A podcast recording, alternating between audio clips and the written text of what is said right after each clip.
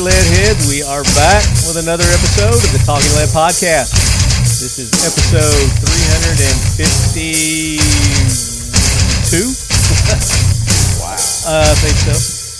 Uh, coming off our Talking Lead AK Corner presented by Century Arms. Had a great episode there. If you guys didn't get a chance, make sure you go back, listen to that. We had our, of course, presenting sponsor, Century Arms. We had the giant himself, Adam Ranala, joining us. Uh, limited uh, capacity there with his connection. I think they're having storms or something. Uh, but we did get him on this episode. Uh, and then, of course, uh, our good buddy Brian with Occam Defense Solutions, um, spreading the knowledge as usual, as you would expect, um, hitting us with all kinds of knowledge knowledge bombs about the AK 47, the history, uh, and then, of course, where it's headed, and uh, they're a big part in, in the modernization of the the AKM, the AK-47 platforms. Uh, we had we had a big big guest list. We had um, Primary Arms on. We had Miranda and Ian from Primary Arms, where they are developing optics that are specific for the 7.62 by 3.9. They've got uh, reticles and BDCs developed specifically for that round, which, of course, the AK 47 fits into that category. So, uh, great to have Miranda and Ian on. I think you're probably going to hear more from Primary Arms in um, upcoming episodes. Uh, and then we also had some uh, Texans on. We had 212 training group. We have Jared Seagraves with the 212 training group. They're out of Texas and they are doing some phenomenal classes that are specifically geared for dogs. Oh wait. Yeah, no, the AK forty seven. Uh, that kind of that kind of ruined your intro there, dude. So, Well, that's okay.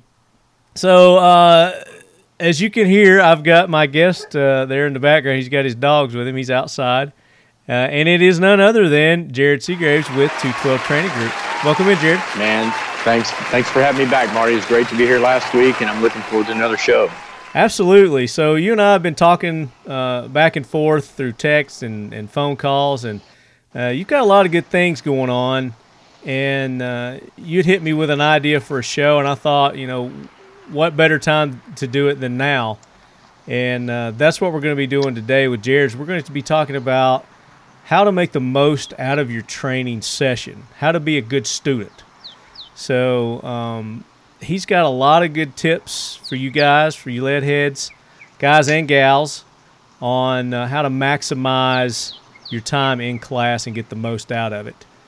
And uh, we're going to get into that, Jared, here coming up. Sounds great. We've got a lot to dig into. We do, we do. But first, you know what I hear? I hear that The talking lead. jack wagon. That's right, the talking lead jackwagon train's rolling in. But before we get into that, real quick, uh, I got to thank our sponsors. So make sure you guys go and show our sponsors some love because without them, this show is not possible. Uh, and it's not possible for you to listen to free each and every week. Uh, this being the 300, what I say, 300 and 352. I think you said. 352nd episode. That's right. So go show Kel-Tec Weapons some love. Uh, I'd made an announcement last week, um, not last week, but the episode before that they were having a 20% off on their RDBs. I'm sure those are probably sold out now. Uh, but Chad over there at Kel-Tec, you're like, uh, I didn't think Kel-Tec were resellers of their firearms. And they're really not, but sometimes they'll get surplus orders or returned orders, uh, and then they'll post them for sale on their website. And in turn, that usually means a good deal for the consumer. And I think that's what happened with some of these RDBs. Uh, but you can still go and try and check and see if they still have some of those RDBs at the 25% off price.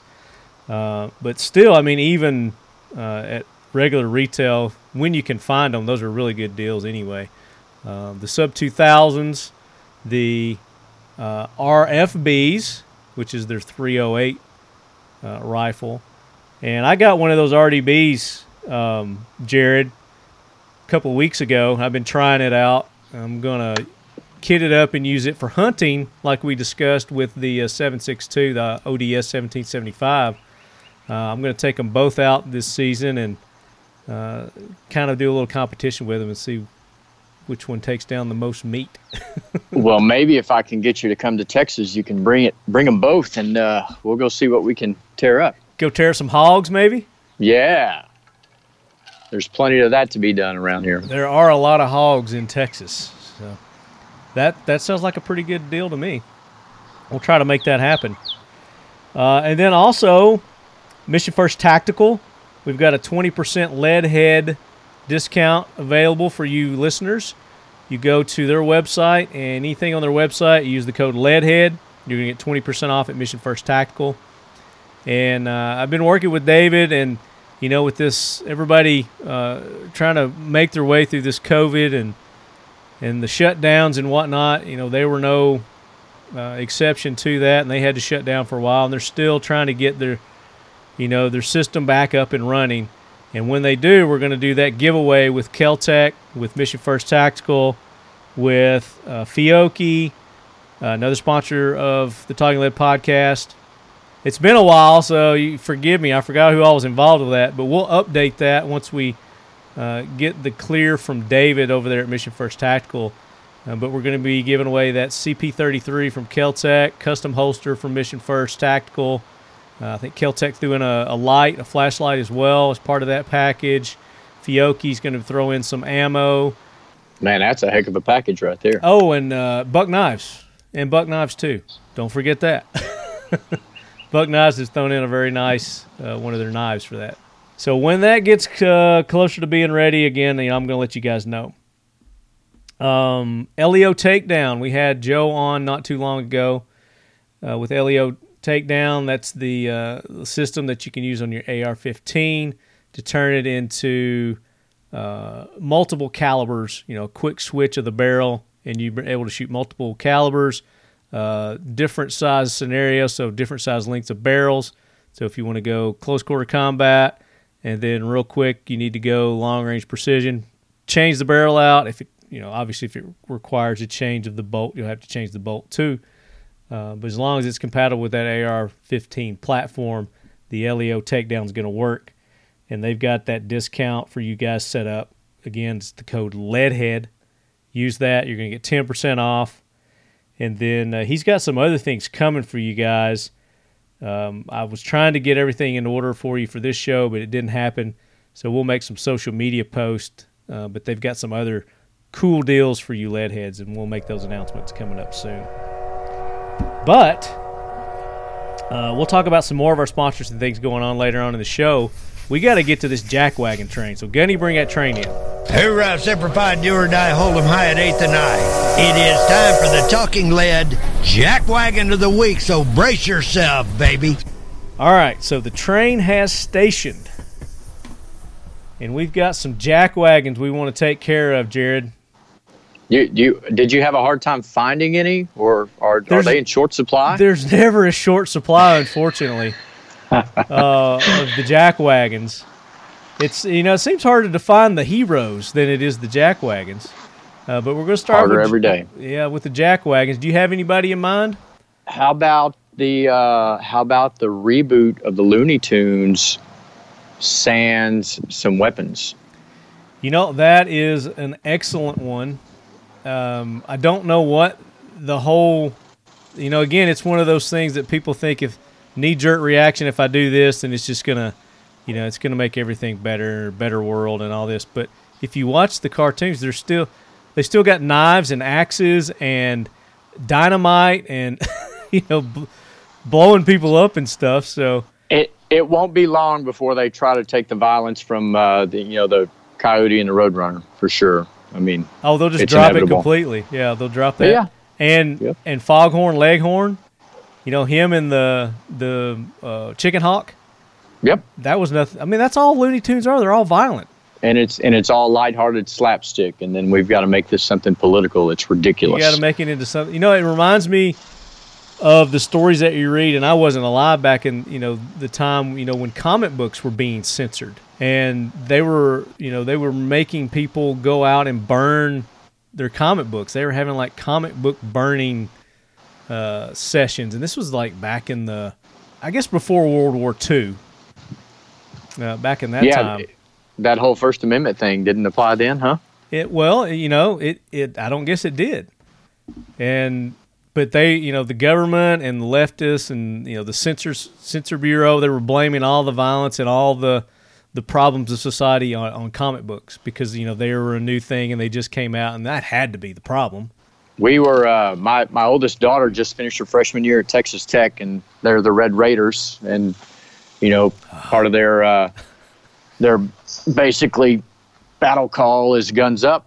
And we Yeah. were sitting at a football game last November, and my wife and I were talking about wonder how long it's going to be before they come under fire for that. Well, the, our our local university uh, has been under fire. Uh, it's my alma mater, is MTSU, Middle Tennessee State University, and they've always been known as the Blue Raiders, which they were named after Nathan Bedford Forrest, you know, Civil War general, and his Raiders. They're under the microscope now, aren't they? No, they have been for years here, and uh, oh, really? uh, I don't know, probably 10 years ago or more, they had taken down, you know, any memorials or anything like that that had to do with Nathan, Nathan Bedford Forrest. And, which, you know, I don't necessarily disagree with it, but, you know, still, you know, history's history. Uh, I mean, we don't necessarily celebrate it, but you still leave it in, in remembrance. And, you know, you don't ever want to forget history because it's, it'll repeat itself. then itself. you can't learn from it, right? Then you can't learn from it. Yeah. But anyway, you know, I I digress with that. But yes, the Looney Tunes. You know, we're talking about the Looney Tunes taking away Elmer Fudd and uh, Yosemite Sam's guns. They've disarmed them. I wonder if Marvin's going to get to keep his blaster. So Marvin the Martian. I don't know if the have they like retro done that and gone back and taken the guns out of the old ones, or they're just not showing those old ones, or everything from this point forward is going to be that way. I don't know. I Uh, haven't read that much about it. Yeah, I think it's going to be everything everything from this point forward. Because I was watching some on, is it the new HBO app that's doing the Looney Tunes, I think? Yep. And um, I watched through a couple of those, and none of the characters had guns up until they got to Martian Marvin the Martian, and he pulled out his his blaster, Yeah. whatever whatever it is, the P fifty two space modulator. I don't know. Maybe maybe it's because it looks more like a squirt gun, like like the uh, Because- Apple emoji. You know. because uh, laser guns aren't real yet, maybe Yes. There there you go. There's the justification. You're onto something because they're not real yet, that we know of. that we know of. Yeah, I mean, with the uh, you know the release of the new Space Force, Hey, it's it, they're around the corner. I mean, they probably It's already gonna be- got 'em. it's- probably already got them. probably got those phasers or those uh, uh, blasters from Star Wars. I don't know, Yep. but no, With that's no a good one. No stun setting. Yeah, exactly. Uh, that's a good one. So that was also one of our Leadheads uh, nominations here. Let me find my Jack Wagon train. That would have been yeah. Jason Edgar also nominated the uh, the Looney Tune. Ed Burton sends us this one, and this comes out of Dallas. It says Dallas County Judge Clay Jenkins said. This is the time for change and introduce new directives he wants to see implemented for local cities and law enforcement. Uh, and then it's during a video tweet, he encouraged conversations about race and discrimination in our community. Along with the video, he tweeted 10 new directives. Uh, so it looks like this starts with one the Dallas Police Department shall not be the first responder to mental health calls unless a firearm is involved. Jointly, the City of Dallas and Dallas County shall create a program that assigns uh, teams of mental health professionals or, as appropriate, other professionals in counseling and social work as first responders to mental health calls unless a firearm is involved outside of the police department. If a firearm is involved, these mental health teams will provide support to police officers responding to mental health. Uh, the mental health team may take the lead in a joint police health response when appropriate. For example, threatened suicide with a firearm.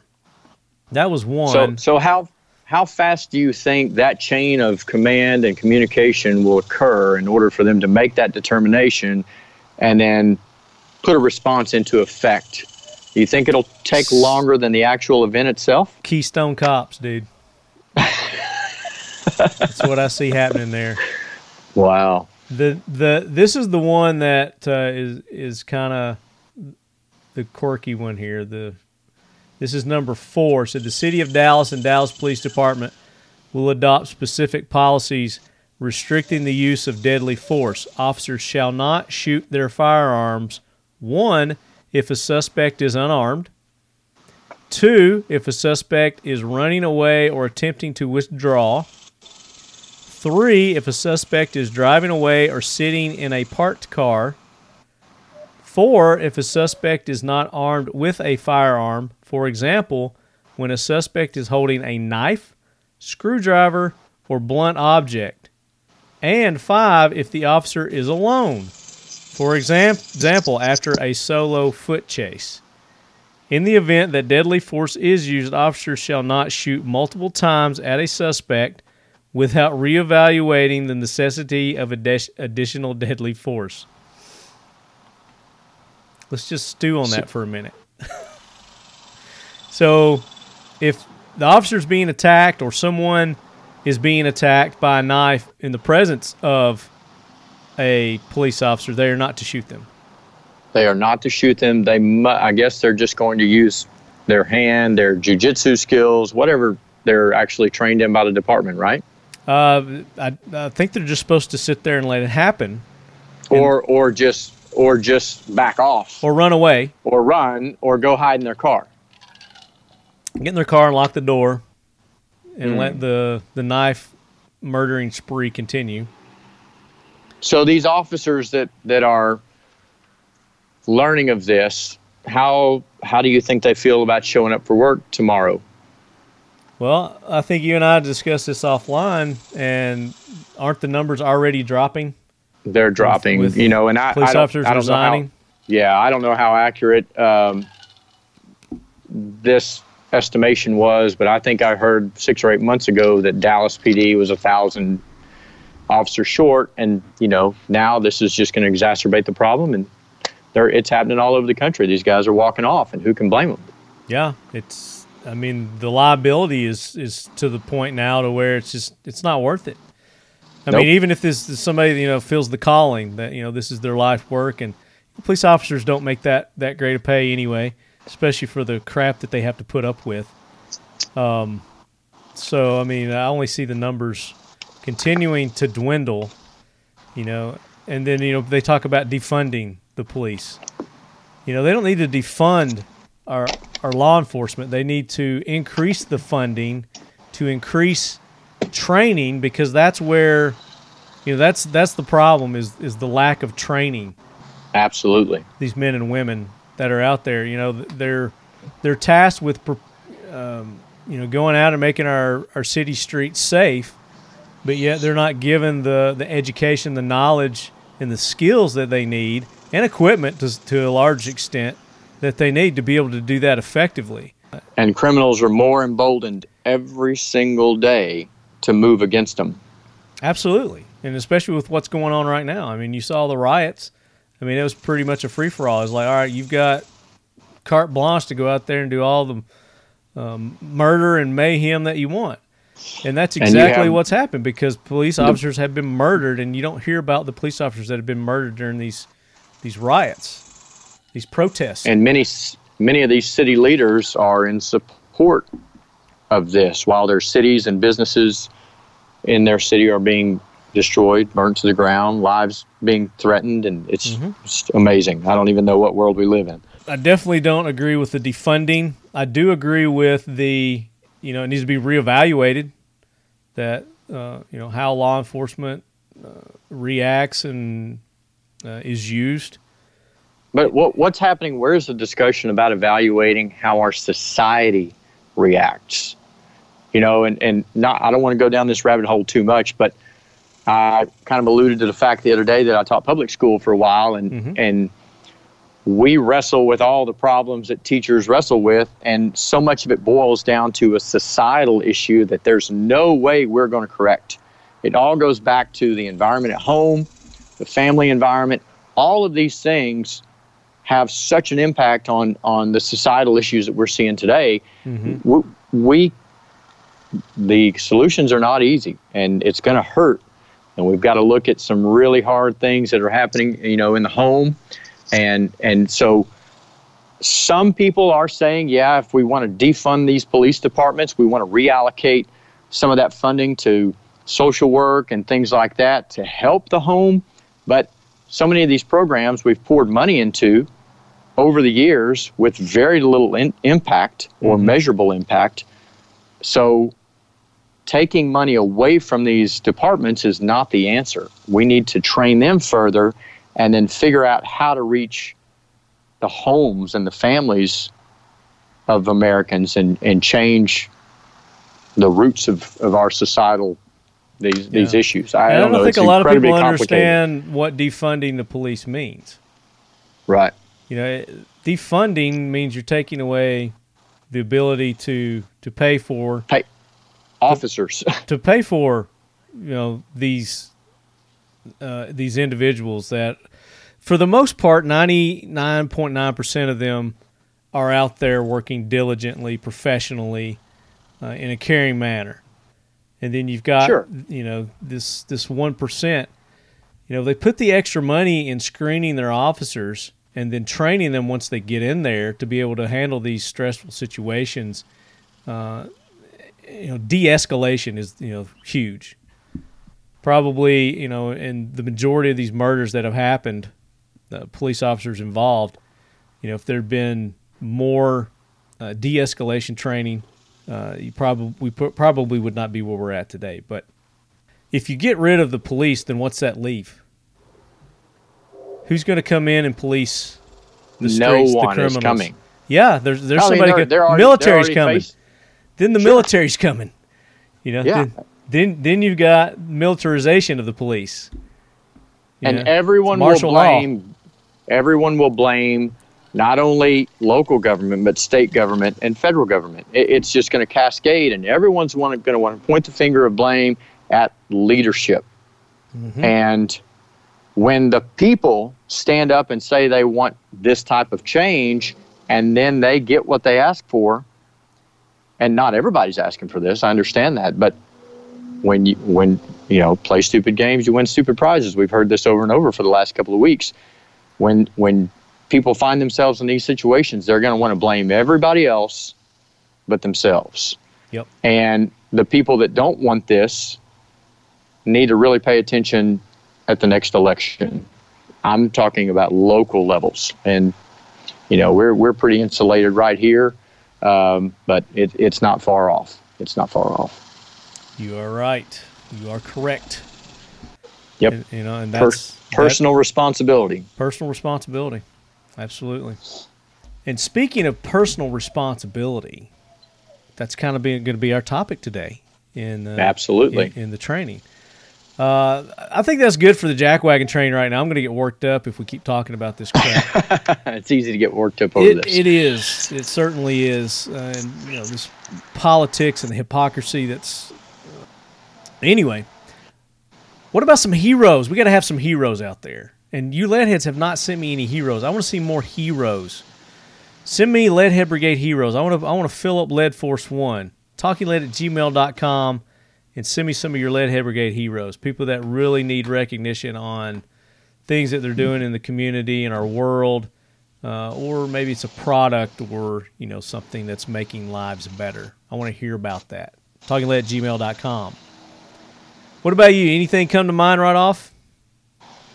Man, heroes. Any good? everything's good been so dominated with this mess. Um, it, it's hard. It's hard to come up with one right now. I know. It's been pretty dark. What do you got? You got any good ones? Uh, as we're talking, I'm scanning through the news just to see if anything pops out. But you know, here's here's what I want to see. I, You know, we've been shut down. This country, this world's been shut down for several months now, and it's reopening. You know, the the world is reopening. People are getting back out there. Day to day lives are continuing. People are. I don't think schools have started back yet, but um, No, Governor Abbott here in Texas said that that public schools will open back up um, in August here. Oh, So, oh, you guys we'll- are we'll all see if open up in st- August. Okay, I Open up in August. Yep. very back good. to it. So You know, you were talking about businesses. I, I think I don't have one specific, but I think a lot of these businesses that fought to stay open during all this, um, those are some heroes. You know, they they fought hard and they received a lot of pushback. I know in, in Dallas County and, and some other places around the state of Texas, there were some local business owners that basically said, "Hey, I'm staying open. You're not going to stop me. This is my livelihood." And they fought a good fight, and I think they're they're heroes. Absolutely, and that's kind of what I was alluding to is the the companies, uh, especially the smaller, you know, the mom and pop companies that have fought through this, and uh, you know they stayed open, done business the best they can. Uh, you know, kudos to those people. They definitely deserve a ride on Lead Force One. Uh, now, those companies that took that, that money from the government that didn't deserve it, those multi-million dollar companies, you know, they're jack wagons, no no doubt. Absolutely. Uh, but we got Father's Day coming up too. Uh, it's it's just around the corner. What uh, what day is Father's Day? Do you know?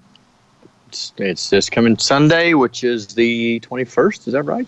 So okay, the, this Sunday. It's that soon, huh? Okay. Yeah, this. Sunday.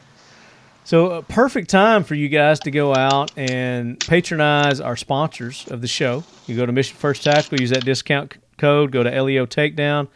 Uh, if you got a dad, I'm sure he would love that system on his AR-15 to be able to switch uh, from 223 to 65 Creedmoor to 458 SOCOM to you know uh, whatever. Uh, that would be a great prize, uh, a great present. Keltec, you know, they've got some great things on their website other than just the firearms uh, that you can get from Keltec. They got some cool swag.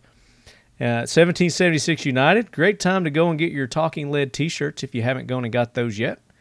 Uh, you go to 1776 United, and uh, we've got the classic Talking Lead t shirt. We've got the Leadhead Brigade shirts there and the Leadhead Brigade patches that you can get. You can go to go. You can go to our buddy Danny over at Dipstick Hydrographics, dip123.com, uh, or actually it's dip123.com. I think that's what I said. Dip123.com, uh, and you can get the Talking Leadies. Uh, Jared, you can see me drinking from my Talking Leady right here. Yeah, I'm gonna have to Nice. scoop me up one of those. Nice big uh, mug there. You put your favorite beverage of choice in. You can get those over uh, from Danny. Uh, and Buck Knives, always uh, running special deals over there. Uh, they had their cutlery sets on sale not too long ago. That would have been an awesome Father's Day gift. They probably sold out of those already. Who else? Who else we got here? ASP. Uh, they've got the, the flashlights, the tactical lights, and accessories. Use the LED 20. You're going to get 20% discount over at ASP USA. Uh, and then, of course, modern Spartan systems for all your gun cleaning and lubrication needs. Go to Modern Spartan Systems and use that code TLCP15.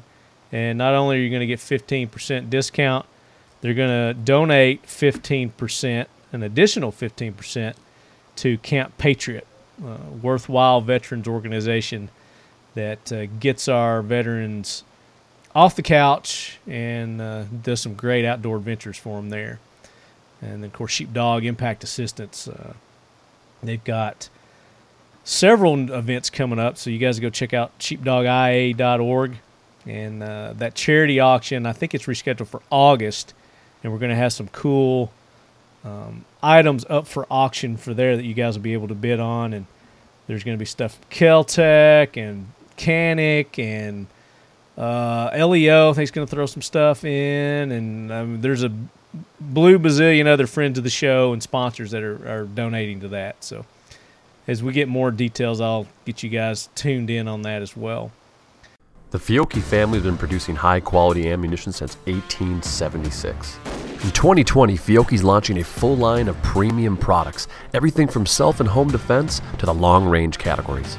The Fiocchi Blue Guardian line will feature specially tuned products specifically for home and self defense, featuring lead free technology and the only NATO certified zero pollution primer in the world. Fiocchi's a proud sponsor of the Talking Lead podcast and the Leadhead Brigade. Fiocchi trains, Fiocchi protects. But uh, what I was getting at is that as the world is reopening, you know, I've missed movies. I don't know if you're a big movie buff or not, but I've missed movies. I'm I'm a huge movies buff, but you know Netflix and all these good good things at home that You we get to keep streaming that. But but We- you like the experience of going to the theater, huh? I, I, I every now and again I do. It's got to be a worthwhile movie. So, you know, and you're you're probably around my age, a little bit younger, but you know, Top Gun. That you know, that was like it's my all-time I favorite cannot movie. wait. I cannot wait for it to come out. Have you seen the trailer? I have seen the trailer. Oh, You know, gonna be that's so like good. been one of the one of the biggest things that's irked me during this whole shutdown is that that that was supposed to have already been released. And Yeah, uh, July, early. No, I thought it was July, right? was it July's when it was coming? I thought it was July this year. Probably July, yeah. So, but I I don't know if it's still coming or not. I don't think movies are supposed to be open in July, so um, you know that's been pushed. But I mean, there's like a whole slew of movies that uh, I was looking forward to. The Black Widow movie, the new Marvel movie Black Widow, Yeah, that was going to be good. Uh, My kids were really looking forward to that one. the James Bond, the new James Bond movie, No Time to Die. I think that's Daniel Craig's last James Bond movie, or supposed to be. Anyway, I but- didn't even know that one was coming out. Yeah, the Wonder Woman movie. I mean, there's all kinds of cool movies that the the Falcon and the Winter Soldier.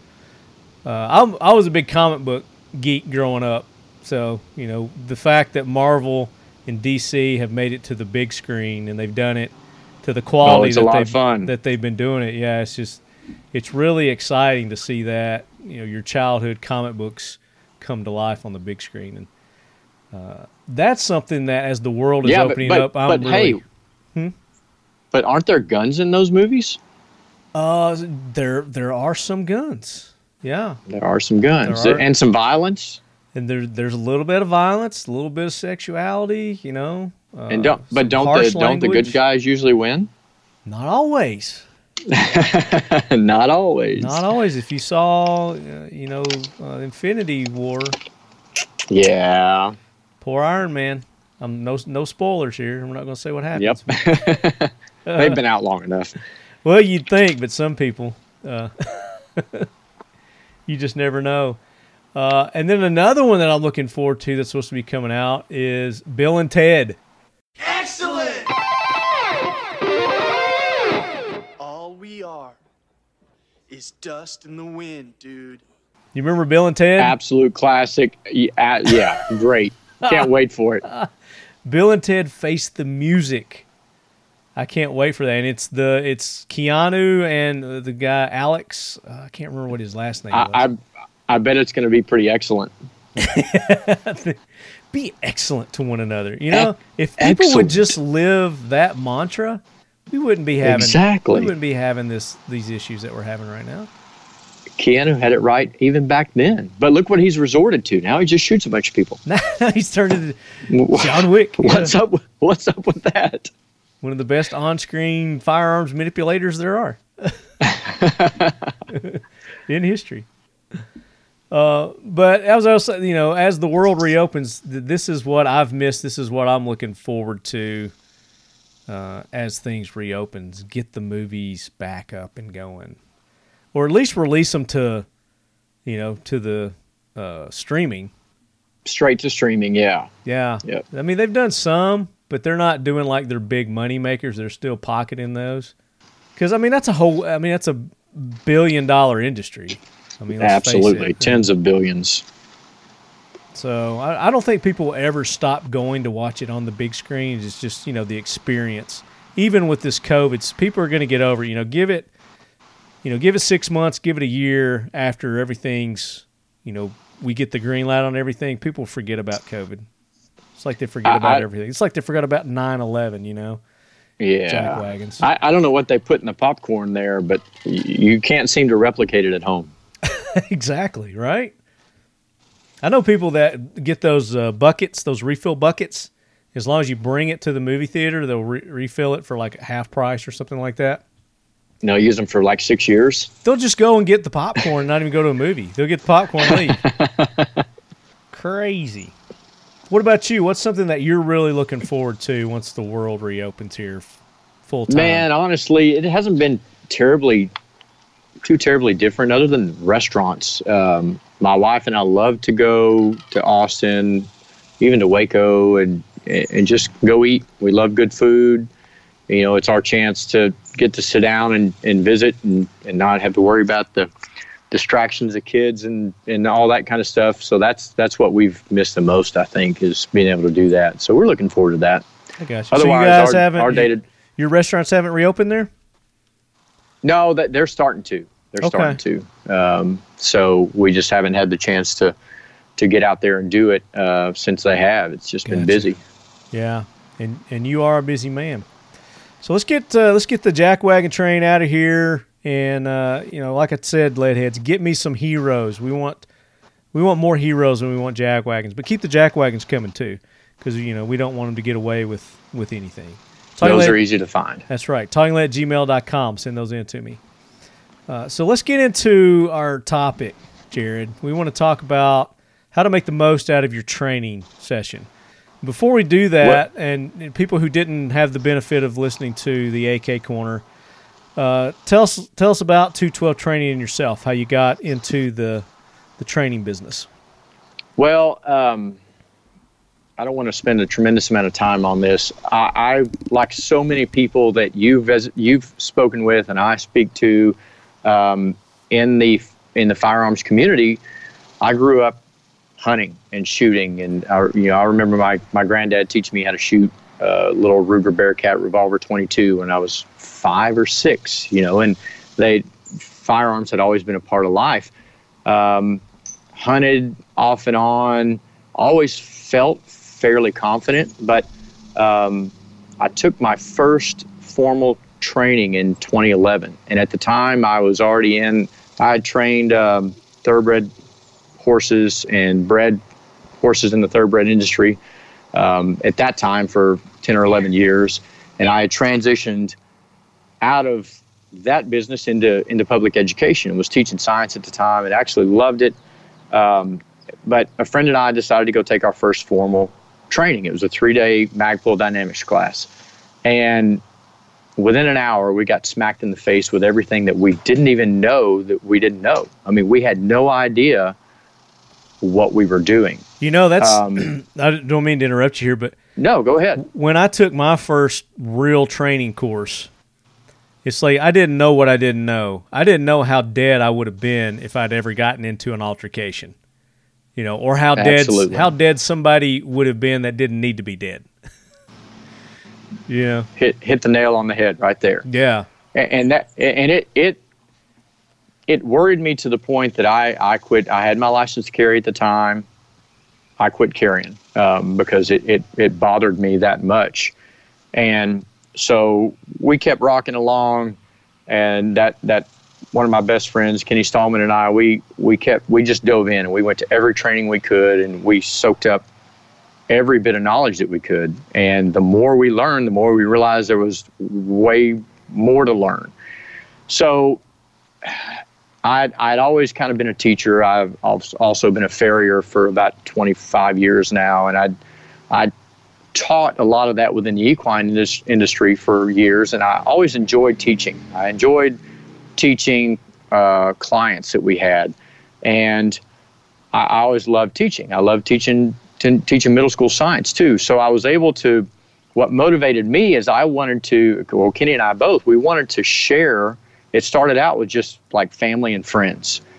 We wanted to bring them into this world that we had been shown, you know, and and the more people came in and learned, and we saw the same experience in them that we had had, and and that's incredibly rewarding and and it's just fun it, it really gave us a new appreciation for learning new stuff. and um, so that that's what kind of motivated us. And it started out with, like I said, family and friends, and then we thought, well, let's start doing some some local stuff.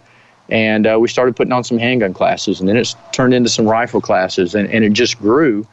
And you know, along the way, I've, I've had the opportunity to learn from and work with some of the most phenomenal teachers. Um, and, and I've also been to some trainings that, that I thought were beneficial, but from a teaching standpoint, um, I thought that, you know, things could have maybe been done a little different and not really criticizing um, the specific individuals, but Right. um, I start I started thinking more about my learning style, and then how could I better reach more people through understanding different learning styles, which I'd already kind of kind of you know addressed in in education. So um, that's how it all started, and we just we just want to bring knowledge, which inevitably is is power, to more people. And I know that where I was before this, as far as my ability with with a firearm, and I and I know where a lot of owners are, a lot of people that have their LTCs, and we, we just want to share this knowledge. You know, we that's that's all it boils down to. And like you said, there's no better time than right now to invest in yourself. And you hit it right on the head we don't know how we're going to re- respond in, in a stressful situation. I don't know how I'm going to, but I want to take every step I can to make sure that I don't harm one of my own family, one of my own family members, or someone out in this world that surrounds us. or an that innocent. Yeah. I, Absolutely. yeah. So uh, that that's what kind of got us going down this road, and I've really been thinking a lot. You know, I talked with you last week about one, how do we get more people to come to the training table, and two, how do we make sure they maximize their investment in time and money and ammo and time away from their family or away from their job, whatever the case may be. It's very, very hard to allocate the time to that. And I want people Right. to make the most of it, whether they're going to a one day training or a three day training, You know, whatever it might that's be. a that's a must if you're going to be if you're going to own a firearm, especially if you're going to carry a firearm out in public. You know, that's one of your responsibilities is to get the best training that you can get. Sure, but but think about I don't know what the Tennessee um, you know certification is like. Um, I don't know what a lot of states are. But I Doesn't know matter. The Texas is. certification is. not training. I don't. I don't care what state you're in. That's not training. There's Absolutely. no training. There's no training iota. You know, one iota in in that. That's just so you can get a permit and you can you can give the the government their money. And- Absolutely, And, then, and, then and you get to hear so exercise your Second Amendment right, which you shouldn't have to pay for to begin with. Shouldn't have But to pay be a it. responsible citizen, a responsible two A uh, member, community, you know, community member, you know, you need to train. You need to know how to use your firearm properly, safely, uh, and expediently in a safe manner. Absolutely. And And when not to use it, you know, not not just that you need to use it, When but when not not, to to, use it. use it, you know, which is going to be ninety nine point nine percent of the time. And, and and speaking to that, our brains, our thought process needs to be dedicated to that decision. Do I use it or not? It shouldn't be our, our our neurons shouldn't be trying to process the gun itself. We need to be processing the situation to make that determination. And you can't do that if you haven't put in the work ahead of time with the gun. Period. Exactly. Um, so that that's kind of you know where we're at. We we want to help people go you know run down that road. And Yeah, and know, with so no many, you know, we were hearing in the news day in and day out, firearm sales are increasing, record highs, and you know, it's it's new gun owners that are going out there. It's not people like you and me and our friends and people that listen to this show that are going out. It's brand new, never have owned a firearm in their life people. These are the people that need the training.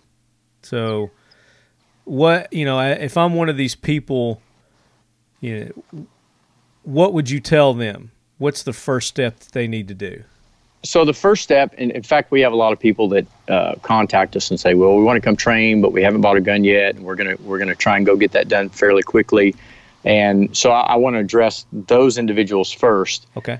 Um, we usually tell them, "Don't go, don't go make a purchase yet," okay? Because so many times, um, people show up with a specific firearm and a specific holster, Mm-hmm. and it, it doesn't run. It's not reliable. The ergonomics aren't there. The, the Show it holster a is a mess. desert eagle. or or or they're going to come to a class if they've read their email where they're going to run 500 rounds in a day, and they show up with a um, a bodyguard, you know, yeah. 380. Yeah. So, to if you are in the market, and I know a large percentage of this audience, this isn't you because you guys have your your firearms, but if you know people that are are in the market, it's so important to give them the opportunity to try different platforms, different guns, and try to make the best single purchase they can. Because one of the worst things, one of the worst feelings, is for somebody to have buyer's remorse. They go out and buy a um, anything, and then they get to a training and realize this gun doesn't fit me. I don't like it. I like that one better. I wish I would have bought that one. Oh yeah, I hear that all the Um, time.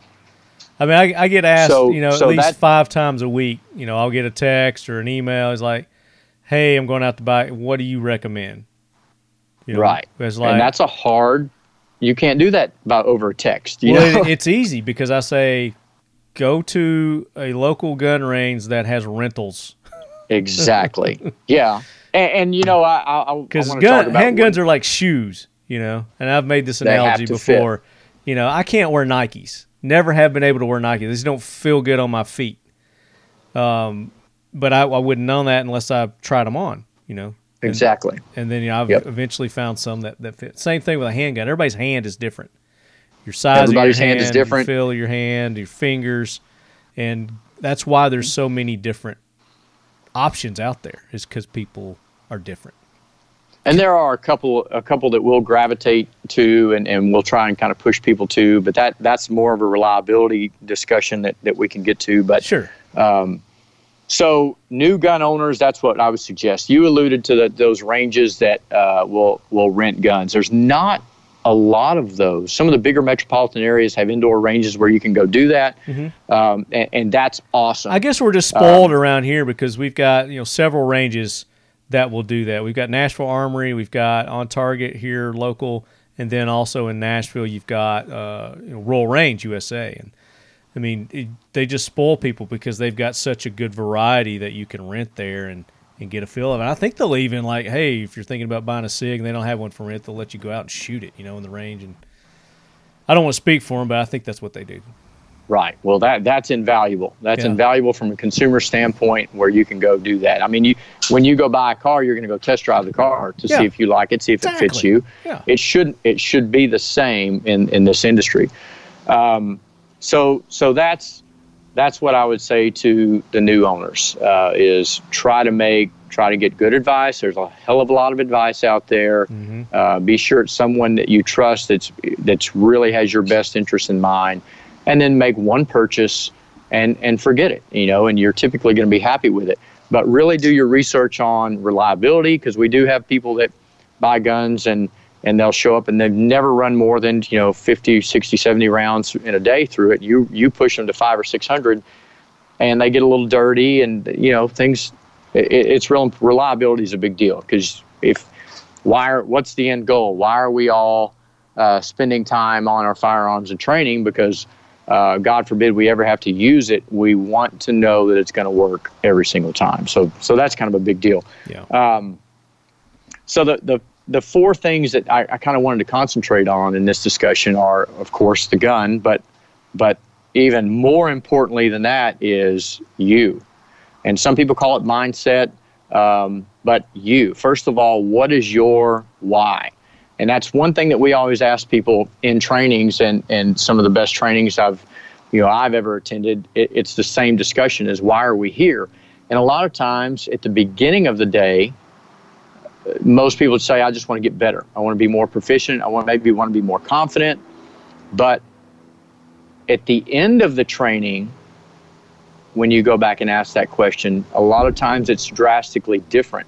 Um, they they they go deeper. So what it really boils down to is why do you want a firearm? Typically, it's because you want to protect yourself. Typically, it's because you want to protect your family.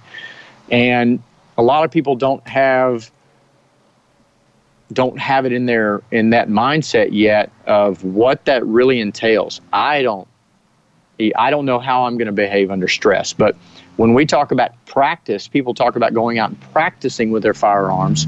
It's under ideal situations. It's typically the weather's good, they're with friends, maybe they're with family. Um, it boils down to it's not a stressful situation.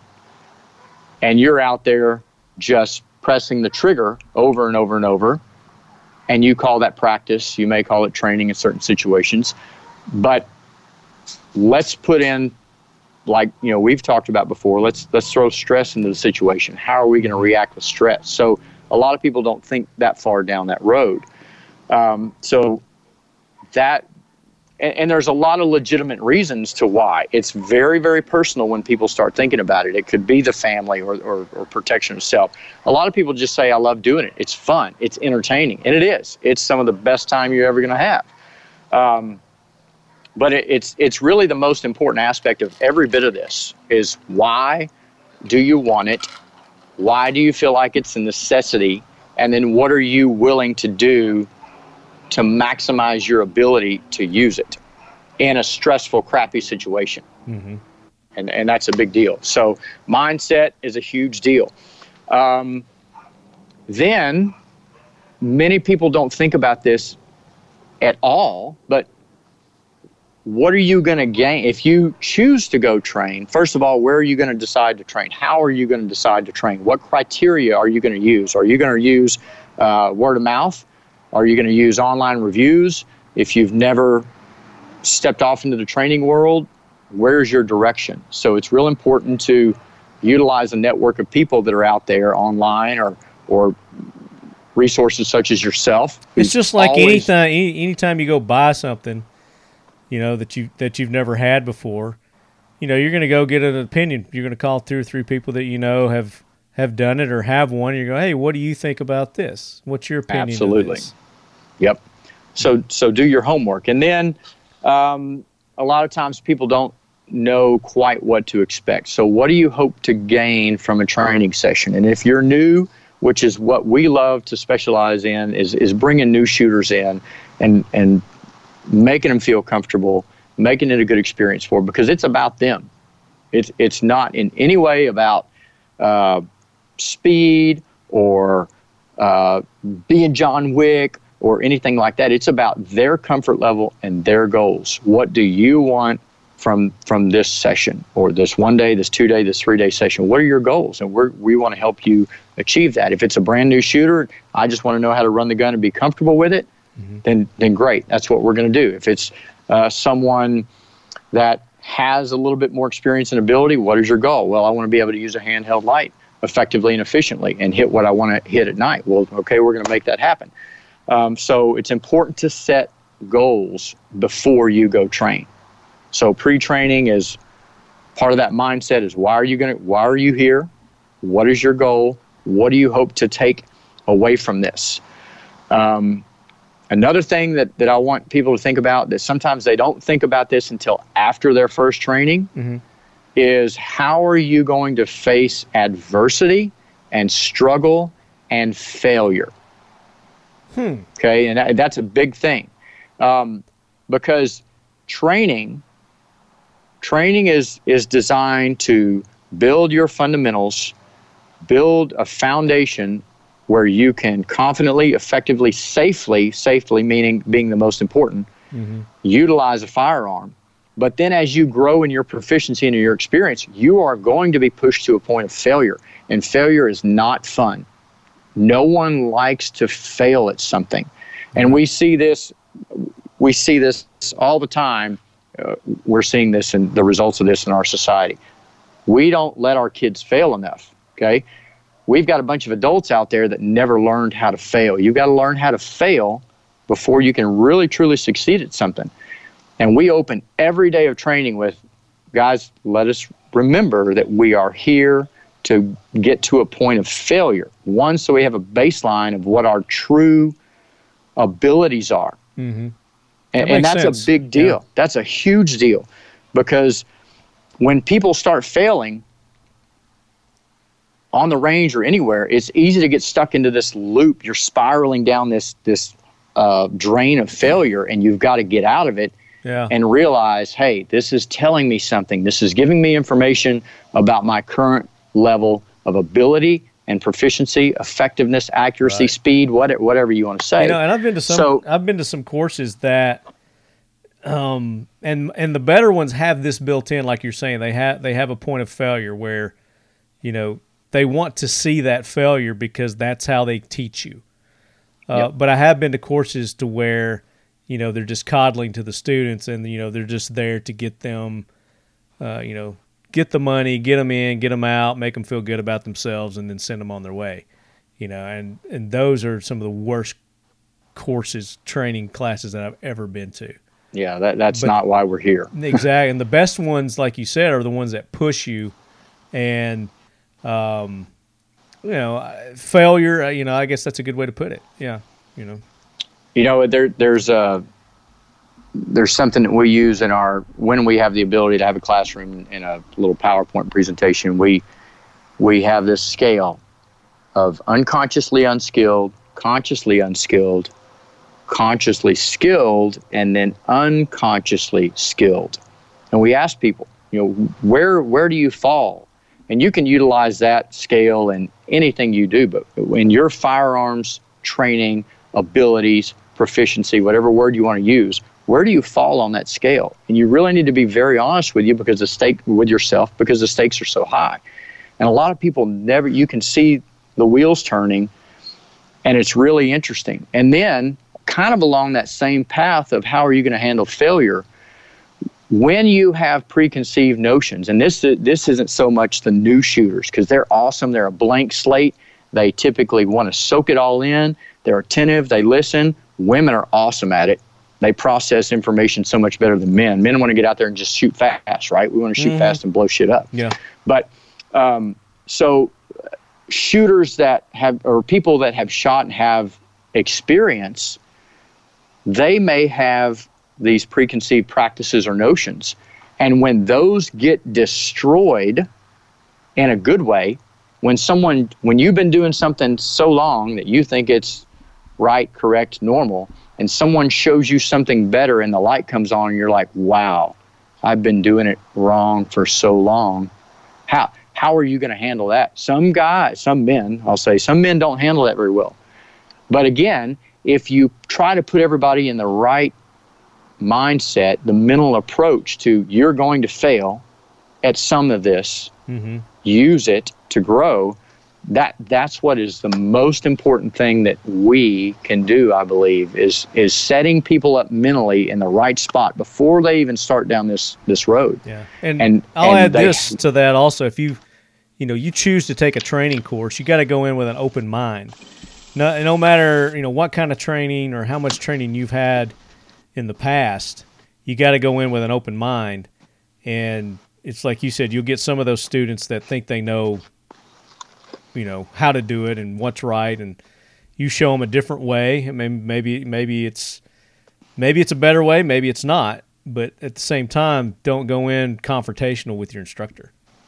Sure, and and and we if it's interesting um, if someone says, "Well, I don't do it that way." Well, we don't really try to change them. We say, "Okay, well, we're gonna, you know, you just do what you do," and then we ask them to do specific, very targeted drills. We'll kind of get to that in a minute. Mm-hmm. That are very purpose driven in specifics of fundamentals, and then they they they fail. They come apart and then they think, man, w- why am I not able to do what that person can do or that person can do? Not not that we want any student comparing themselves to some other target on the range. That's not the point. Sure. But it's it's it's this innate thing in humans. We look at other people's performance and we measure ourselves to that performance. It, it's natural. We look around, and people the light starts to come on for people on their own. we, we never really have to push them because the paper pushes them there. Sure. You know what I mean? So it, it's really it's really a great thing. Um, so I kind of spun off on- that a little bit, but I was trying to get to the four things that I kind of want to talk about through Yeah, this preparation. Is one being mindset. The gun is another, and we already kind of talked about that. I'm here We'll as an back to that. obstacle. I'm only here to make things No, harder no, no, for no. you. no, not at all. I, I make things. I'm setting you up for failure, man. I, said, I make things. I'll go down rabbit holes all day long. Um, We tend so to do that on this show. Yeah, that's okay. Mindset, gun, gear, and then ammo. Okay, so we, we already kind of set the mindset. We'll be coming back to that inevitably. Yeah. Um, oh, one more thing that I just saw on my notes is no matter where whether you like to or not, and you may not be in the habit of doing it, go prepared to take notes and write things down.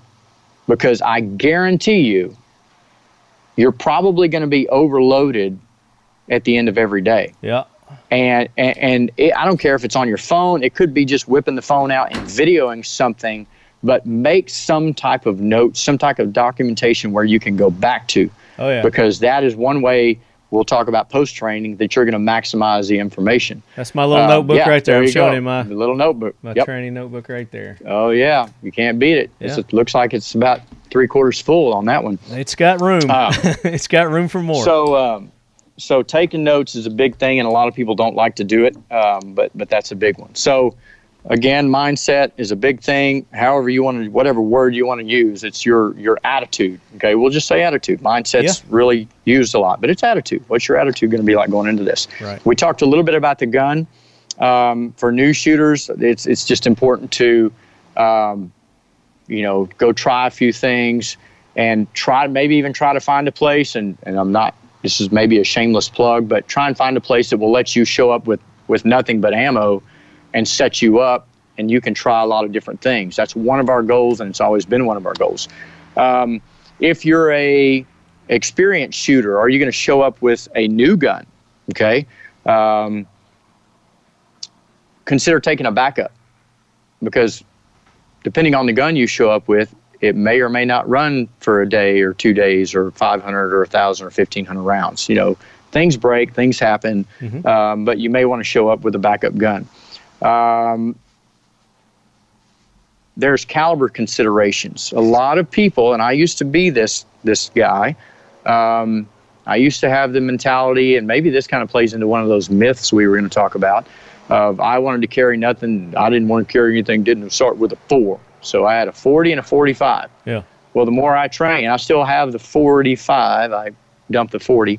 Um, the more I train, the more I realize, yeah, I dumped the 40. Sorry. Come on. Didn't mean to hurt your feelings. My- or any. Oh, you got your 40 right there. My 40 right there.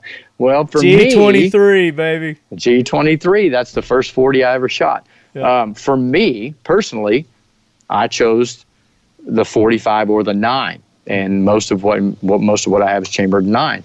Um, because again, we want to take shooters and we want to give them a positive experience and show them how effective they can be. And if they choose to make a different caliber consideration later, that's fine.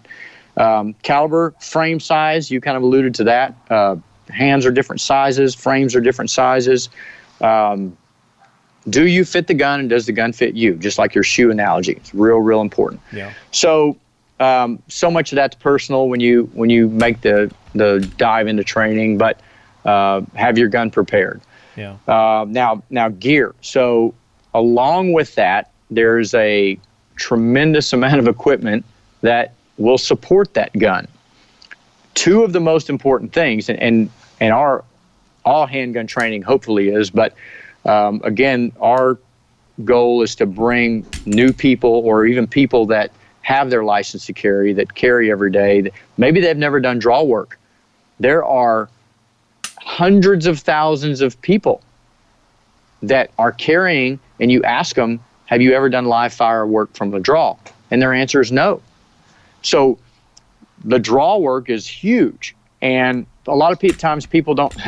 oh, yeah, another thing about preparing is be sure and read your emails that you get from instructional staff or whoever you're going to train with Yeah. because they're going to outline everything you need to bring and they may even give you holsters that they won't allow on the range so it's in, inevitably people show up with the wrong kind of holster Yeah. and it's not that and it all boils down to a safety issue. The wrong holster will create safety issues for you, the shooter, as you're drawing or reholstering the gun. So it's real important to pay attention to that. One that. of my listeners sent me a, a picture of some dude that was, uh, I guess he was carrying um, on the back, Six o'clock, small of his back. yeah, small his back, that. and shot his ass Yep, big- that le- leather holster. because he had, you know, like a just a a, a scant, like just a millimeter of his trigger wasn't covered in the holster. I mean, it wasn't the right Yep. holster for for his firearm, and he caught the trigger somehow, and it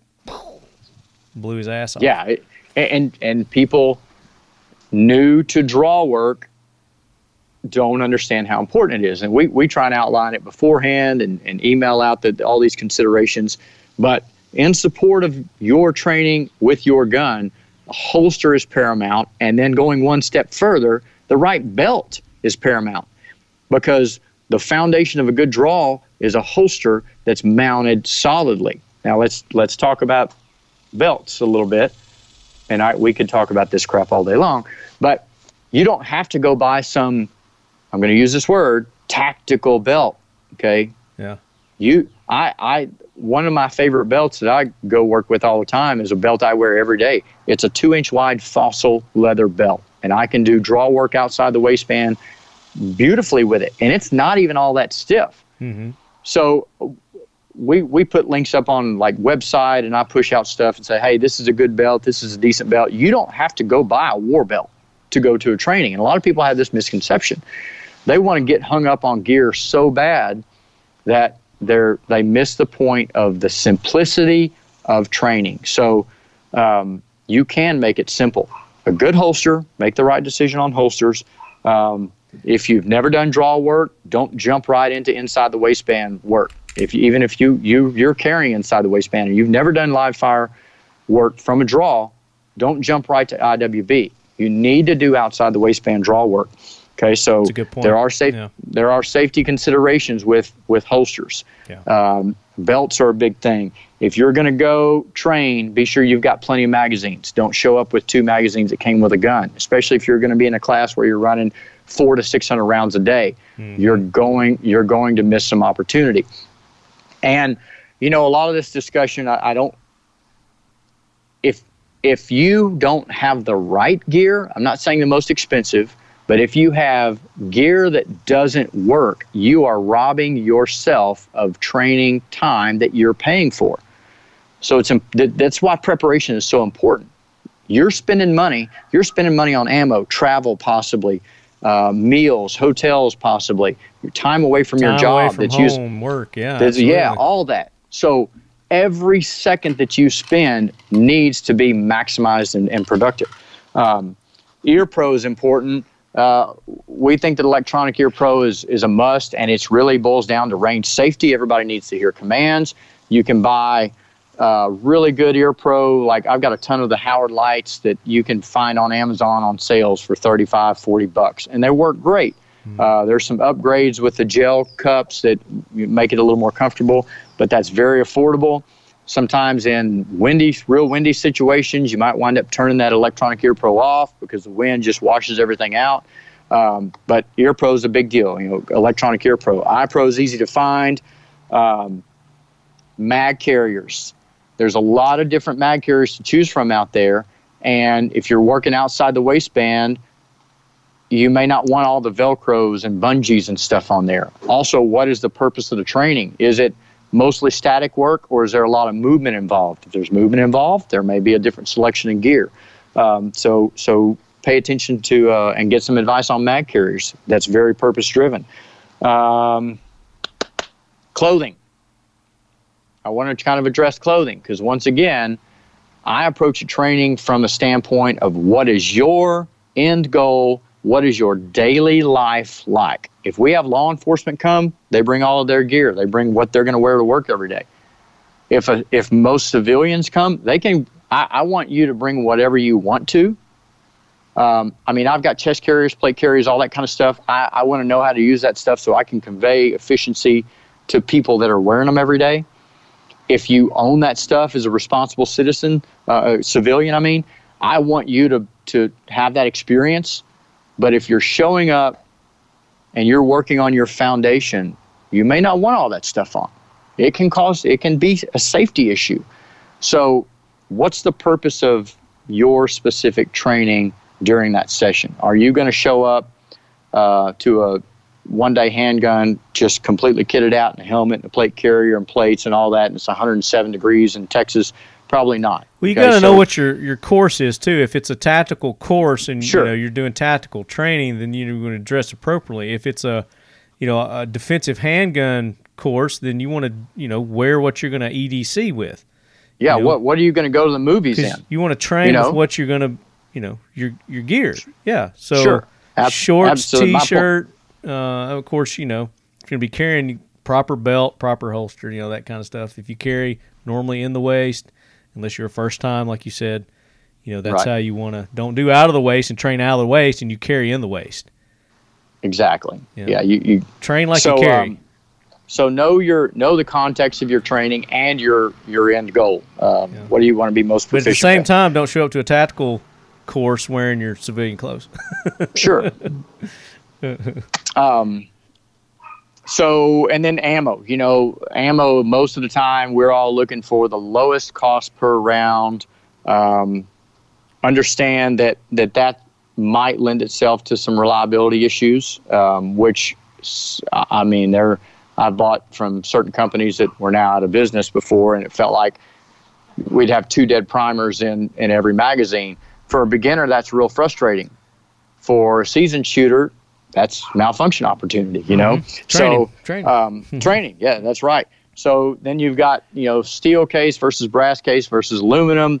Huge argument there that'll go back and forth. Um, not going to get into that. Again, that goes options. to knowing your gun. But if you've never shot the gun, gun. before, then you, you're not going to know. So Exactly. So get some Get direction, and, and if, if that's the case, you want brass. And there's a lot of people say, well, if my gun won't eat, won't eat steel, it doesn't deserve brass. That's your that's that's your prerogative. You know, Whatever. do what you want to do. The main thing is if you're attending a training, if it's local, and you're you're going to have to buy a volume of ammo, uh, you know that that evil 500 or 1,000 rounds. Mm-hmm. Why would anybody need that? Order it well ahead of time. Uh, because you've got shipping considerations, Especially especially, now. Yeah. especially now, supply and demand. Um, you got a course three months from now. You need to order ammo now. Now, You right? may you may get If- your ammo in time. if if you're going to be traveling and flying, you're going to want to ship your ammo directly to that training site, um, and and that should be available to you. It, you know, they should push that information out and give you an address to do that. So. Um, that's pretty easy. So all of that. And some places will sell you the ammo there too. So, Sure, absolutely. but again, yeah. it goes Did- know your instructor and the company and what they offer. And Yeah, and there should be a free flow of information prior to training with all of the, the required gear, directions, itineraries, meal options, all those things should be pushed out to you and, and conveyed to you. So if that's not happening, pick up the phone or email somebody. That way you are prepared. That's the biggest thing. Yeah. Um, and if you're not getting the communication prior to, it's probably a red flag on, on the that's kind a, of training that's a good get. point. Yeah. That's a good point. Yep, I really hadn't didn't didn't think about making that point. Um, all right, so that's pre-training run-up. So let's think about a training session that you're going to attend, whether it's one, two, three days, day shoot, night shoot, whatever the case may be, room clearing, vehicle work. The one of the biggest things is to prepare yourself physically the day before, and mainly getting sleep and drinking water um, being well hydrated is going to help the brain work throughout the day. Um, that's really important. Get up. I know I mean I'm not a big breakfast eater, but I try and eat something on those days because in most cases, if you're going to a one-day training, you're going to be working from eight to six, um, and sometimes longer. I've been to trainings that were were 12 plus hours, and it, it gets to wearing on you. Now, I wouldn't suggest going to one of those if if you're new to training, if it's your first training, you're new, you're a new gun owner, um, that's not going to be something you're going to want to tackle because we can only absorb so much information in a day and process it and internalize it and retain it. Yeah. Um, So just be prepared. Get some rest. Um, eat. Get calories throughout the day and drink lots of water. Um, you will also inevitably realize that physical fitness plays a role in this. And probably none of us are as fit as we want to be. Um, but being on your feet all day, um, shooting five, 600 rounds a day, it, it takes its toll. And if you're attending a three day event, know that on day three, that's really going to catch up with you. And it can affect it can affect your brain, you know, and, and how well how well you're going to process information, how well you're going to function. So you've got to take care of yourself throughout your your session. Right. Um, so that's the physical aspect. Keith likes everything about the great outdoors. He's a lot like us. Whether we're bow hunting in the backcountry or plinking in the backyard, we want to enjoy each experience to the fullest. Kel-Tec's 22 caliber P17 is Heath's go-to pistol for a good time on the range, on the trail, and anywhere in between. Weighing in at only 14 ounces with a full magazine, its compact size makes it easy to conceal or tuck away in a small pack, pocket, or space. It comes out of the box ready with a fiber optic front sight, a threaded barrel, a Picatinny rail, and a price point for any budget. With three 16 round magazines, it's ready for hours of pure unadulterated enjoyment. It's easy, it's affordable, it's accurate, and it's a damn sweet marvel of plinking innovation. The Kel-Tec P17. It's more bang for less buck. Back to your attitude, your approach, your mindset, however you want to talk about it. Set you, you should have thought about your daily goals. Identify that you're probably going to be pushed out of your comfort zone, and that again is going to involve failure. It should at some point. Hope not failure from a safety standpoint, but Right. failure from a process standpoint. Um, and then really be present when you're when you're doing drills. It's this also goes to an instructional standpoint of if you're doing a drill and you don't know what the purpose is and how it relates to fundamental application or not even fundamental application, but you need to understand the purpose of a drill. If you don't really know why you're doing something, you're going to check out and you're just going to be pressing the trigger and you're just wasting opportunity. So, hopefully, each drill is very purposefully explained to why. Okay, why are we doing this drill? Why are we instructing you to do this? If someone is just saying, we're going to do this, and they're not saying why, that's an issue, in my opinion. So, really focus on the purpose of a drill and be present and try not to drift off. You know, while drills are being demoed, pay attention to everything. And when I say everything, we're really just talking about stance, grip, sight alignment, trigger, follow through. Okay, those are easy. Most of those are fairly easy to watch while someone is demoing something, or if you're splitting up into groups and people are running movement drills, watch their application of these fundamentals. No matter no matter what the drill is, you're going to take a lot away from that. Um, and again, I go back to the failure aspect. You you need to learn how to embrace it. If you miss, don't get mad. You need to think through the process and figure out why, and even ask, man, what did I do wrong? I, I, or I don't know what I'm doing wrong. That's part of the, the, the training aspect. Training involves someone there coaching you through a process, trying to see where you're coming apart. Right. I mean, there's and nothing more ta- important than if if you're not getting something right and you don't feel like you're getting it right, stop what you're doing and ask the instructor. Because Exactly. Because I mean, you could do harm to yourself or your others that are around you. So Right. A- And and people need to be able to take criticism and from an instructional standpoint, that's something that you've got to be able to do very, you know, constructively. Why do why do everybody's different. Yeah, everybody's different. Everybody's different. Everybody's different. So it's important to to embrace that. Know your um, audience. know your know students. your audience, right? um, so then, as far as gun, uh, be sure your mags are identified. I didn't, I didn't, you know, do that in preparation. Mags should be identified, and numbered. Um, how did your gun function? Was it reliable? Did you have malfunctions? Get to the root of those malfunctions. Was it shooter induced, a lot of new shooters will induce malfunctions by a lack of grip. Okay, it's not allowing the internal mechanisms in the, The gun. limp the- the- wrist. Exactly. Limp wrist, um, that can cause malfunctions. Was it a shooter induced? Was it ammo induced? Was it magazine induced? Okay. Um, or was it environmental? So know the difference in those and, and, and try and identify that. Gear, uh, what if you have gear fail? What if you've got a holster that's crap? I- I went to a training and the first thing we did a, a CET combat effectiveness test, and we were being vetted if we could stay in this course. And my appendix holster kept the first three draws. When I drew the gun, the holster was still on the gun. Oh shit. I had a, I had a major, and I missed my par times, and I didn't get my shots off. You think I was not stressed? Yeah. Um, so I had I had a gear meltdown. Do you have a plan B? Can you run to the vehicle real quick or run to your bag and grab Yeah. A replacement? Um, Just like you said for your kind of- handgun, you know, have a backup holster also. If you, I mean, again, you're getting into money, and, and some people can't afford all this.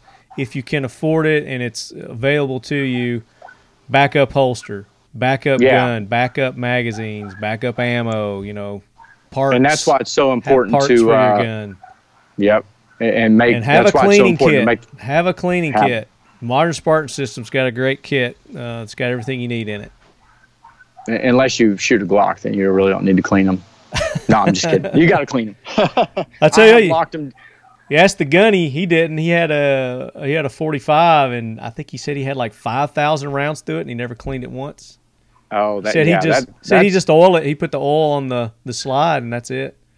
that's really cleaned not unheard of putting five or ten thousand rounds through them and um, but again it depends on how dirty and what's your environment you roll around on the ground and pack one full of dirt and they can lock up on you so Yeah, you know yeah. that's a whole different ball game Now And clean then, your you guns. clean, clean your guns. clean your clean your guns right Yeah. um, so that that's kind of my thoughts for the actual training day Founded in 2012, IWIUS is the USA based subsidiary of Israel Weapon Industries Limited of Ramat Hasharon, Israel. The IWIUS line of products includes the Tavor X95, the Uzi Pro pistol and SMG, the Galil Ace line of firearms, and the belt fed Negev line of light machine guns. IWI's mission is to bring the highest quality firearms with real world proven reliability to the U.S. commercial and law enforcement market. IWI US are proud sponsors of the Talking Lead AK Corner and the Lead Head Brigade. Check us out at www.iwi.us and on social media under IWI US.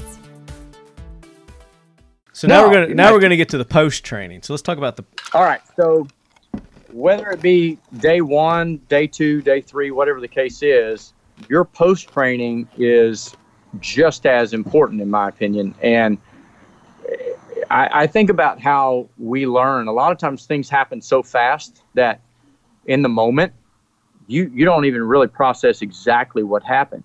I mean, you think about a coach taking a player off the field or off the court and saying, "Okay, hang on, let I w- I want you to sit down over here. We're going to have a talk here, and then I want you to think about what just happened." And if you're really engaged and and thinking about what just happened, you think, "What went wrong? What went wrong? What what could I have done different?" That reflective process is absolutely important. And again, it boils down to attitude, mindset, your approach, whatever the case may be. Did did you make an honest evaluation of your level of performance? Okay. A lot of times we're not happy with our level of performance. We're like, man, I, I didn't I didn't do very good. Or if you're approaching it in the right way, you think, man, did I improve today or I grew? This clicked for me, that clicked for me. And people need to know you're not going to get this in one day. You you can't go to a one day handgun training or a one day rifle training, one day shotgun training, one low light session and and have it all figured out because even though the process is sounds simple, it's not easy. Mm-hmm. It's it's simple yet complex to execute all of those fundamentals at the same time. And a lot of times people will celebrate their success of one of those fundamentals and they're like, man, I'm finally getting my grip every single time I, I built my grip out of the holster. It's coming together and it feels great. right. So, so that reflective mindset is so important, and true learning comes from this reflective process. So, If you attend a training with a friend, then you've got an advantage because you guys, if you spend any time together after the fact, you see each other a lot, maybe it's a coworker, maybe you talk on the phone a lot, you will reflect with them going back over this and over this and over this. And so if you didn't, then you've got notes and video that you need to, to go back and reference. Um, this this may not be a great analogy for a lot of listeners, but I trained horses for a long, long time, and we would have people. Usually, we kept a horse 90 days, and we would start them. You know, they were 18 months, 20, 20 months old, and people would say, "Well, I really don't want to bring them for 90 days. Can I just bring them for 30?" I'm like, "No." Well, what about 60? Well, if you bring them for 60, are you going to go home and ride this horse and continue with this training for another four to five days a week for them to retain their current level of, of training? Right. And we're the same way. If we don't continue with sustainment, both mentally and in practice, it's going to go away. If you go shoot and you go to a one, two, three day training and you don't revisit those fundamentals for even a month, you're going to go back and think, man, how was I building? How did I need to build my grip? And and it may not come together. So Right. the mental reflective process, going back over notes, looking at videos, that's a big deal as far as as you're retaining that information. Then as far as gear and gun, what failed, what worked, what did you like, what didn't feel good, um, those are all really quick determinations you can typically make. May, and, and the other great thing about these environments, at least in my experience, is everybody that's out there with you will be more than happy to let you shoot their gun or even try a holster or you know that everybody's there for the same reason. Yeah, and absolutely. they everybody wants to see everybody else succeed. I mean we we end our handgun trainings a lot of times with shooting at a, a target that's about 150 160 yards away. And it's like the loudest cheering section section you've ever heard when somebody hits that thing for the first time. It- Everybody's just so supportive, and and that's you know that's what we've always seen in our environments that everybody's there to grow and have fun, and they love to see other people do the same. Yeah, very good. Um, so now with sustainment, what can you do at home that's not going to cost you any ammo? You hear this a lot. I'm sure all your listeners have heard this a million times, but dry fire, dry fire, dry fire, over and over and over. And there's proper ways to do that, and there's also improper ways to do that. And when I say that, I mean proper ways, meaning if you're really going to continue manipulating the trigger effectively and building that trigger work into your memory, hmm muscle memory, you could say, but it's it's basically reinforcing all those neural pathways. You've got to dry fire in a specific way, and and we could talk for a while about that, but we're going to move on. But dry fire practice is very very important. And we did a we did a great episode on that a few episodes back with Niels Jonason, the uh, sponsored shooter uh, by Canik. Uh, we talked about Yeah. dry firing uh, with Niels. I saw a portion of that. I didn't I didn't see the whole thing, but I saw a portion of when he was on. And then um, you know, range time. A lot of people can't get to a range, or if they can go to a range, you're not allowed to uh, fire more than once every three seconds. You can't do draw work. There's limitations. yeah. Um, that that's kind of an obstacle to overcome. But again, just being mental reflection and doing dry fire work at home is, is really important. And then hopefully you make the decision to continue your training. And there's so many great avenues out there. Even even trainings that I've been to that maybe I didn't get a lot of uh, input from an instructor standpoint. Mhm. I, I got a lot of input from myself and the people around me. Uh, So, you know, there's you, you can always take good and bad. You can learn good and bad. It's all in your approach. Uh, it's all in your mindset, right? It's all in your yeah, attitude. that's right. Yeah. That's right. I mean, that's the key. That's the number one thing right there. When you go into this, got to have the right attitude. And hopefully you know the reality of it all smacks you in the face. One that we hope we never have to use this skill set. It should be a last resort. But every training i ever go to or put on i realize how complicated a situation would be and my brain needs to be processing that decision and not the tool. Yeah. i need to have mastered the tool. Very good. These are some great tips. And if you lead heads have questions and you want to know more from Jared, you can shoot him an email, get in touch with him on his social media. Jared, give him that info. Yeah, the uh, website uh, right now is 212firearmstraining.com. If you uh, go to 212 Training Group, it'll also take you there. Um, we're on Instagram, 212 Training Group. You can DM us. Uh, my phone number is on the website. We're we're here for for anybody. So, you know, we just want to be a resource. We don't know it all. Don't claim to know it all by any means. We just want to share our experience. Very good. Now you got some classes and courses coming up. Talk about uh, where our lead heads, if they're in those areas, how they can sign up and join one of your, your courses, one of your classes. Yeah, right now we've got um, two day AK on the calendar for July 18, 19 here in Texas. Ooh, it's Um, going to be hot. Texas, yeah, it is going to be hot, but um, we we got some guys that are, are jumping in and ready to go. Um, we are doing some combo handgun and license to carry classes in the very near future. We're fixing to put one on the calendar. The way we do those for Texas license to carry is we do a four hour shooting and proficiency block where we do cover the draw and things like that. And then we roll into the state curriculum. Um, so it's a full day class.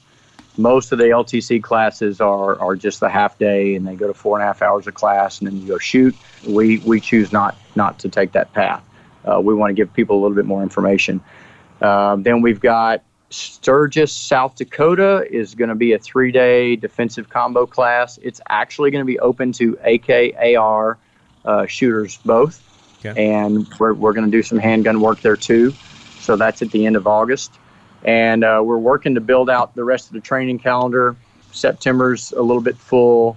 We're doing uh, hosting and working with Haley Strategic Partners in September here in Texas. There are still some slots there for that. I know for the the D3 handgun, which is low light. If you guys are interested in that, if you haven't been to their website, check that out. HaleyStrategic.com. And then You we're, got we're any just trying to- AKs in September? Uh, not at this point. September's pretty full, and I just saw that they released Red October dates for the end of September, and I'm not even going to be able to go this year because uh, we'll be doing uh. HSP work. I see you're wearing Uh, your Red October shirt there. Yeah, wear it everywhere I can, man. nice, Um, nice. and then I know. I mean, I really liked it would come out to the AK, the AK course, but uh, you know, July about that time, there's you know, there's a lot going on, and course, it's hot as fuck in Texas. So, Yeah, we, we would. I would put a little shade over you. And keep you oh cool. yeah, whatever. Everywhere you go, I'd put one of those little canopies when you're doing prone work, and just let you sit in the shade. You have a little guy run around with an umbrella for me? yeah, that would be funny. Uh, no, but seriously, guys, go check them out. 212 Training, uh, their website, uh, their social media. Jared's constantly posting uh, information on his social media. Are you, are you posting videos? You got a YouTube channel? You do any videos, anything like that yet? We we just started uh, the YouTube channel, and, and quite honestly, I haven't put a lot of content up there. But we're trying to just throw some videos, short videos up, samples of our training sessions and stuff like that on IGTV, and Okay. um, we'll work on the YouTube stuff. Well, Jared It's wants to. time consuming. It is. It is. Jared wants to reward you, lead heads. He has got a nice little prize that he wants to. He wants to do a little giveaway, a little contest, and tell him. Yeah. What What do we got here, Jared? Right here in my hands, I've got uh, the Haley Strategic Surefire Deft Light, the handheld Surefire light. Uh, you can only get these on the HSP website. I've got one we're going to throw out to a lead head. Hell Um, So yeah, it's it's a really awesome light uh, for doing doing uh, handheld light techniques with a handgun. It's really uh, pretty valuable. You can do do a lot with it. The Surefire Rogers technique is fantastic with it because by design, um, that's what it was designed to kind of maximize. It's got an awesome ring on it that allows you to build that grip. Um, Very cool. And then it's, it's very versatile. So yeah, it's an awesome light. So what we're gonna do is um, we're gonna tell you what you need to do to be eligible to win that.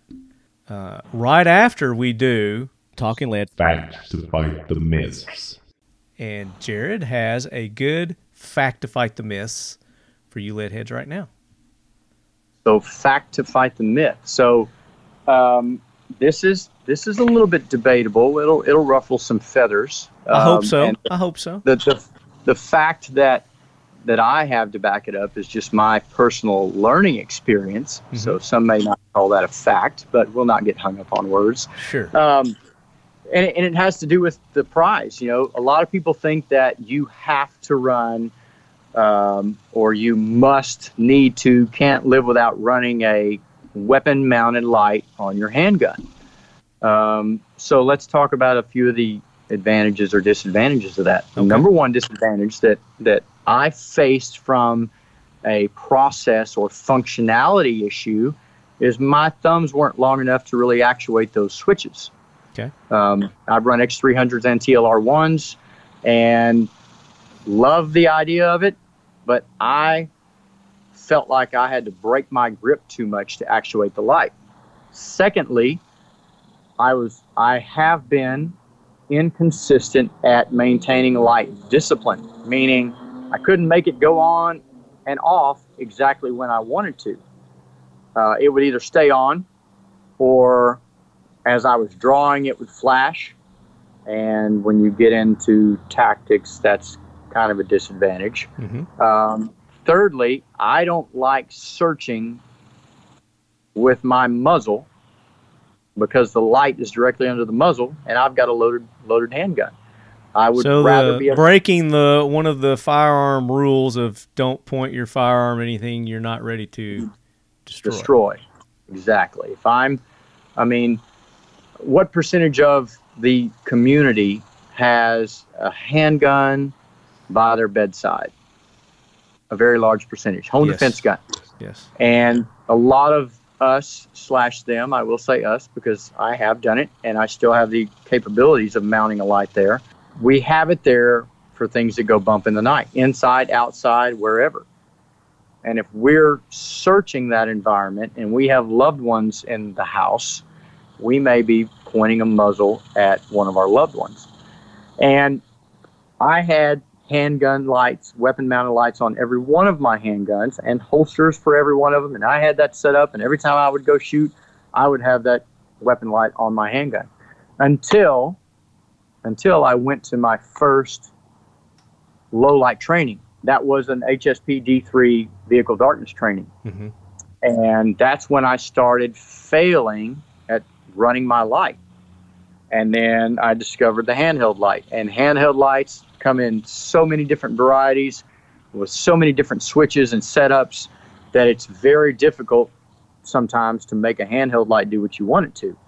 And um, you know, I'm I'm celebrating this light design right here. That's why I want to give one away because they're awesome. And once you put a little more time and investment in your training and yourself, okay, once I increased my level of training, my skill level, my ability, and I got more comfortable and I did the sustainment, the dry fire, then I don't rely on the, the weapon light anymore. Now, some people like to have that redundancy. They want that backup, and that's absolutely your prerogative. Sure. Um, it, but it doesn't fit me. It doesn't fit my hands. It doesn't fit, um, you know, ergonomically. It doesn't work for me. Now, I'm not going to say that it, it doesn't work for somebody else. So, Aaron uh, Keener, fantastic shooter, one of our instructors, great friend. He's a phenomenal machine when it comes to running a gun, running a handgun, and he runs his weapon mounted light beautifully. He does go back to utilize and train with a handheld light. That's his that's his primary, Sure. and the weapon mounted light is going to be his secondary. Um, so anyway, is that a myth out there? Maybe, but so much of it's based on on you know personal opinion. Either way, yeah. It's, I mean, it's yeah. you bring up you bring up something to think about. You know. yeah. And so And if you're of the school of, you know, you don't want to point it at anything that you're not ready to destroy, then, you know, like you said, you have that. You could you could do it both. You could have it on there, but you could also have the hand do the pre-scan with the the hand light, and then you know if you've identified or things start to really get hairy, then you know didn't draw your weapon, and there you go. But it's like it's it's, it's anything. It's how you train. The more you train with it, the more proficient you're going to get, and exactly and better at it. Um, but if it's something that you're just not comfortable with, then there are other options. And you know, and the handheld light is one of those. And we're going to make that possible for one of you lead heads now. So great, Yeah, great, wait, great fact to fight the myth. You know, I'll put my Yeah, finger quotes yeah. up, but uh, definitely a good a good topic, good subject to to talk about there. Now, drum roll. Blah, blah, blah, blah, blah, what are you leadheads going to have to do to win this light? So, as you know, if you're an, an avid listener, an avid leadhead, part of the Leadhead Brigade, you know that we make posts of every show that we do. We post them on Instagram, post them on Facebook, uh, and then of course they go out to all the the podcasting apps. So when I do, when I'm doing this post for this show that we're doing with Jared right now, uh, we want comments on the Instagram and Facebook. We're going to do Instagram because some people don't have Instagram, some people don't have Facebook. And if you don't have either of those, then shoot me an email because we want to be inclusive with this. But we really want to get the the Instagram and, and Facebook interaction going here. Uh, we want you to like 212 Trainings Instagram and Facebook, which is 212 underscore training underscore group. That's Instagram. And then uh, the Facebook is 212 firearms training. Okay, and I'll have links when I post this, so you can you can go and click on it, and and you'll be able to link on Instagram. You'll be able to link on Facebook. Go and subscribe and like his stuff. And my challenge to you guys is whoever wins this, you got to go learn how to use it. You got to It's it. a tremendous it's a tremendous tool. You do. You got to do that. But here's what we want. We want, we want, I want to know. All right, how do I want to say this? So in the comments section under the post that I make for this show, um, I want you to comment on training courses that you've taken in the past. Tell tell me how many, what you've taken, uh, how you liked it. If you want to name the company, you can name the company. That's fine uh, or if you've never taken one, I want you to tell me what's one that you are researching to take. Yeah, and when you guys include what you've taken and and what you took away from it, that's just going to be more guidance for people that are out there looking for training. That's how we spread the word on on good training. So that's going to be really valuable. Absolutely. So that's that's how you're going to be eligible to to win this. And then what Jared and I are going to do is after a week or so, uh, you know, give everybody an opportunity because I know people are behind listening on the show. Uh, you know, we'll give you a, maybe a couple of weeks, and then Jared and I are going to go on live, whether it's Instagram or Facebook, whatever we decide, and we're going to have that bird make the the announcement. That's, that's Sorry, I'm chirping outside on the porch. I know that's fine. uh, we're going to announce the winner on that live uh, broadcast, and uh, we'll contact the winner also. But we're going to want you to tune into that live broadcast uh, where we're going to make the announcement for the winner. So there you go. So tell them again the details on that prize, the light that we're giving away. Yeah, I was trying to mute out these birds. Oh, that's here. fine. Just keep it running. Um, again, it is the the HSP Haley Strategic Partners Deft Light. It's their collaboration with Surefire, built by Surefire, designed by Travis Haley at Haley Strategic Partners. Um, it's a phenomenal light. It's very purpose designed, designed very purposefully um, as a fighting light, combat light, guys. Um, it is 500 lumens. It's got one setting. That's it. It's going to burn some retinas, so it's a badass light. And I'm looking up what the MSRP is on that. 179, I believe. Okay, there you go. So I mean, you're looking at a hundred and eighty dollar light there, guys. So very nice flashlight. So I want to see, I want to see participation on this. We'll see lots of participation. And again, you got to go and like and subscribe to 212 Training's social medias, and then in the comments section, you know, talk about the training that you've had in the past. Uh, you know, big takeaways, and if you plan, if you haven't had any training, who you're researching, where you'd like to go and train, And be sure you're tagging Talking Lead. and 212 Training. Yeah. Definitely. Very good. Jared, that was a awesome show. I learned a lot. Um, I mean, as a you know, firearm owner, you know, our good our good friend Paul Markel, do you know Paul? I do not. Student of the gun. Oh, you know? yeah, yeah, yeah. You know, you're you're all you're a student for life. You know, you're always learning. You know, always be learning something. And um, Jared just gave you guys some great tips on how to get the most out of the training courses. You're going to spend the money, you're going to spend the time, you know, get the most out of it. And like I said, if you have questions, you can email him directly. Shoot me an email, talkinglead at gmail.com. I can get in touch with Jared. And definitely go to his website, 212 Training Group. Is it 212 Training Group? Yeah, yeah, that'll get you there. We're in the we're in the process of uh, changing over the website, uh, different domain name, but 212 Training Training Group will get you there, Okay. and it'll take you to 212 Firearms Training. Very cool. And then, of course, as always, go support those that sponsor this show that make it possible for you lead heads each and every week. Keltec Weapons. Check them out, keltecweapons.com. Go to their social medias. Let them know that you're a lead head. Mission First Tactical. Use that lead head discount code, 20% off. LEO Takedown, same thing. Lead head is the, the code. You're going to get 10% off there. And uh, Fiocchi Ammo. Uh, they make the, the really good 223 ammo that I've been running here lately. They've got some 7.62 by 3.9. They've got 9 mil. They've got they've got pretty much any caliber you want. The 12 gauge, I've been running some of their 12 gauge through my turkey gun, and that uh, Kalashnikov USA Komrad. The uh, it's not a rifle, it's not a pistol shotgun. It falls in the middle there, but that short barreled 12 gauge shotgun that KUSA has put out, their double aught buck runs great through that. It's got adjustable gas settings, so you can adjust for different kind of loads.